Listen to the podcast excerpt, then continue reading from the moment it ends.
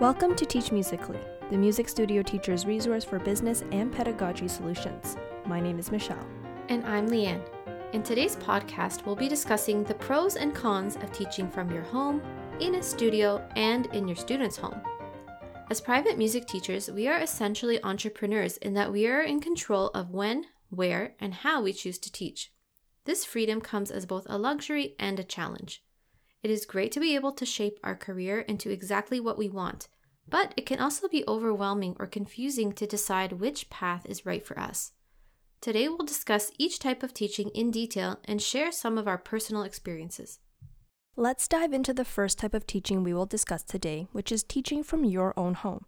Offering lessons in your home is a popular and common practice amongst private music teachers. It can work incredibly well given the right settings. One of the greatest appeals of working from home is just that you get to work in the comfort of your own home.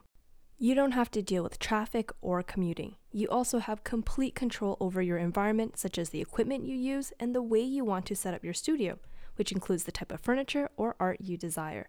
Everything can be tailored to your preference. While you're responsible for providing all the equipment when teaching from your home, you are eligible to deduct these items as business expenses on your taxes. Everything from instrument maintenance, furniture, cleaning supplies, and decor for your studio can be expensed. You are also able to expense the cost of heating, cooling, internet, and electricity if you're teaching from home.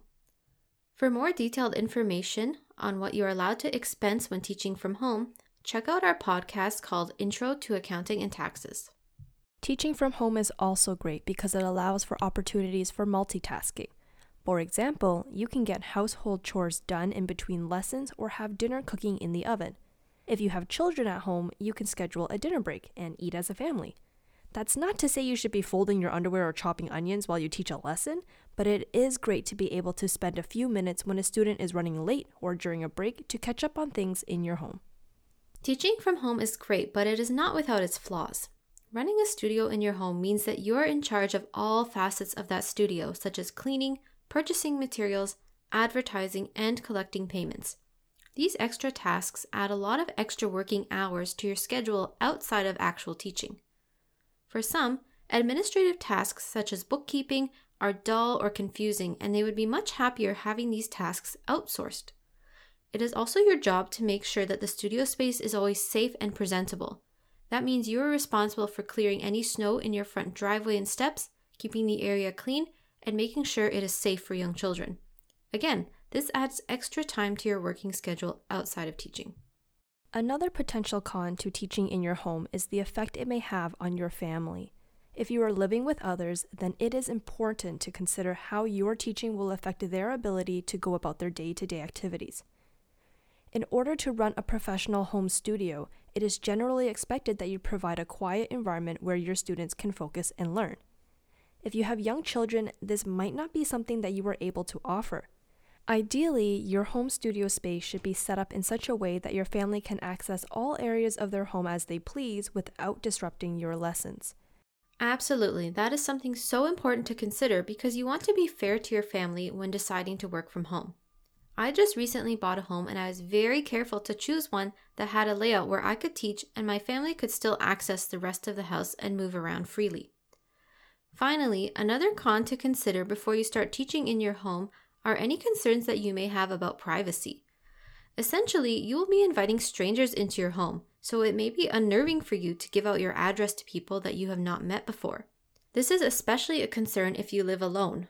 Remember not to post your full address anywhere online. If possible, have someone home with you when you are meeting new clients for extra safety.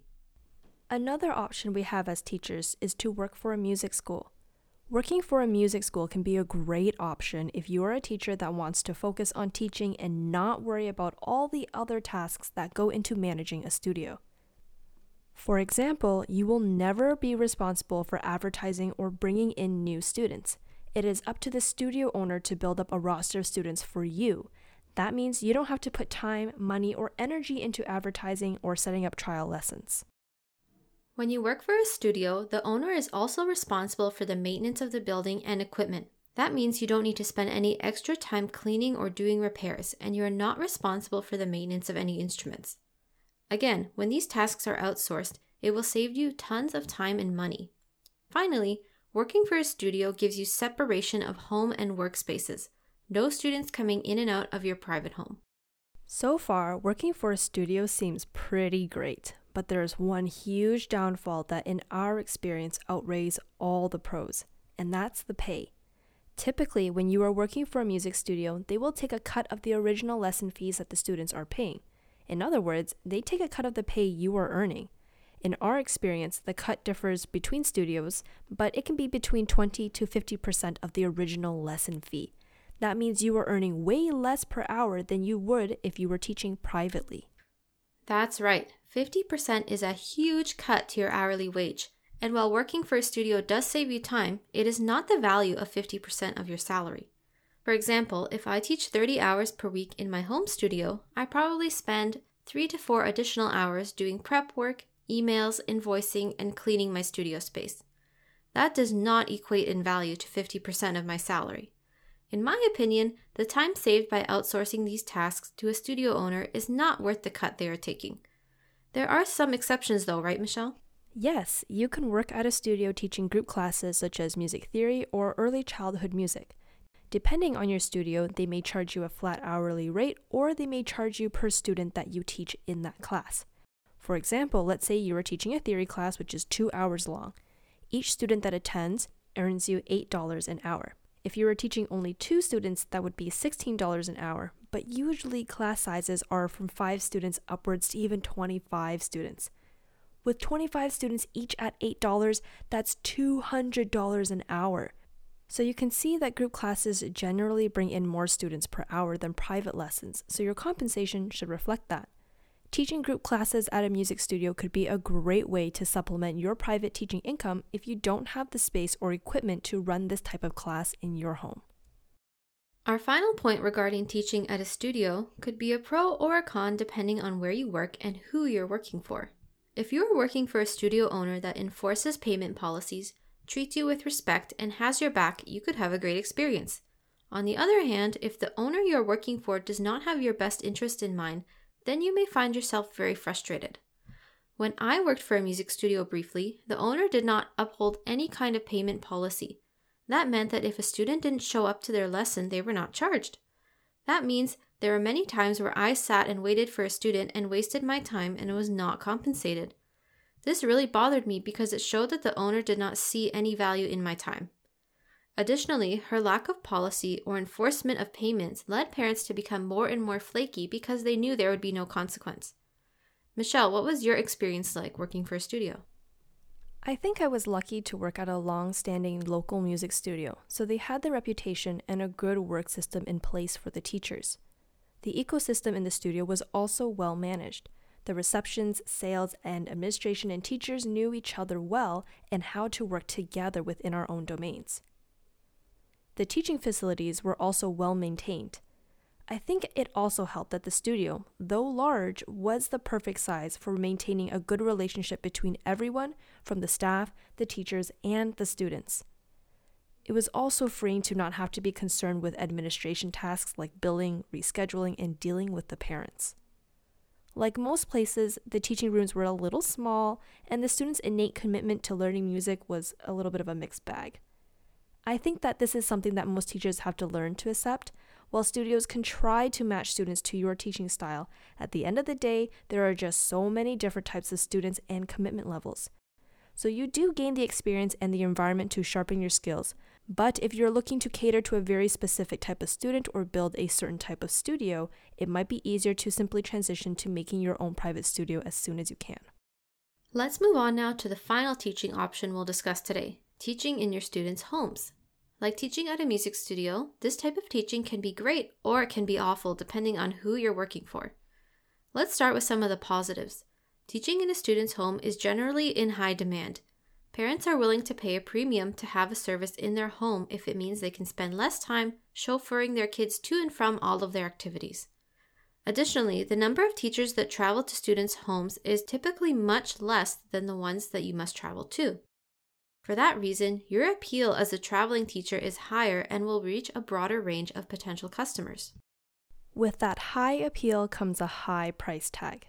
As a traveling teacher, you can definitely charge a premium for these types of lessons, enough to cover the time and the cost of your travel as well as for the convenience you are providing. If you concentrate your travel lessons within one area, you can earn a higher hourly wage than if you were teaching in your own home. Finally, as a traveling teacher, you don't need to maintain your space or any equipment. It is up to the students to provide the instruments and most supplies that you will need for the lesson. Now let's talk about the cons. I've been a travel teacher for five years now, so I've experienced the good, the bad, and the ugly sides of travel teaching. The biggest issue that can arise is due to the lack of control over your environment. When you are visiting people's homes, you cannot control who is there, the noise level, and the quality of the equipment you're working with. I have taught in homes where the dogs have barked at me for the entire lesson. I've also taught in homes where younger siblings are running through the teaching area screaming and crying. Another factor you can't control in other people's homes is the cleanliness. Leanne, I believe you have quite the horror story about this. Unfortunately, yes. I try my best to avoid using the washroom in other people's homes, but sometimes I just can't wait. I asked to use the washroom in one of my students' homes, and when I entered, it was infested with cockroaches. Hundreds of them on the walls, ceiling, and in the toilet. I was so horrified. Of course, I didn't use their washroom. I finished the lesson that day, but I never returned again. The scary part is that I taught in this home for over a year. Who knows how long the cockroaches were there? I was very distraught that the family was having me in their home, knowing full well it was infested. That is seriously horrifying. Leanne, it seems you've had a lot of bad experiences. Is this still the case? And if so, why do you still continue to travel teach? I have had some bad experiences, yes, from dirty homes to arguing parents. But now I am more established with long term students whose homes have a good teaching environment. If you're just starting out with travel teaching, be sure to have your expectations for the home environment clearly laid out in your policy, and don't be afraid to communicate it to the parents. I now state that I expect the room to be quiet and free of distractions. Pets and siblings should be kept away, and there needs to be adequate space for both myself and the student to fit comfortably. I also make sure to mention that the lesson starts as soon as I arrive, so the students should be ready and waiting at the piano. It's not the right fit for everyone, but in my area, travel teaching is in high demand and I can make a good income doing it.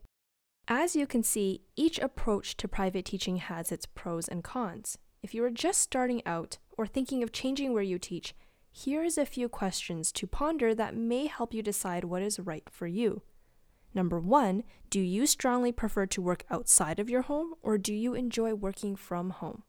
Number two, does the thought of doing administrative work bore you to death or are you okay with doing some bookkeeping and invoicing? Number three, are you okay with having a policy and teaching strategy that is dictated by someone else other than yourself? Four, are you okay with having a boss or do you like to work for yourself and yourself only? Number five, are you comfortable with going into people's homes despite the smells, sounds, arguments, and slippery driveways? Six, are you okay with having students in your home? Will your family be okay with having students in your home? Is your home suitable for teaching? Number seven, what is the demand like in your area? Which type of teaching will get you the most students or help you earn the income that you want? There is no one type of teaching that is the best. It is up to you to decide what works best for you and your lifestyle. What type of teaching do you prefer? Any horror stories like mine? Let us know in the comments below. We hope you found this podcast helpful. Don't forget to like, share, and subscribe for more great podcasts. You can find us on Facebook, Instagram, and online at teachmusically.com. Until next time, happy teaching!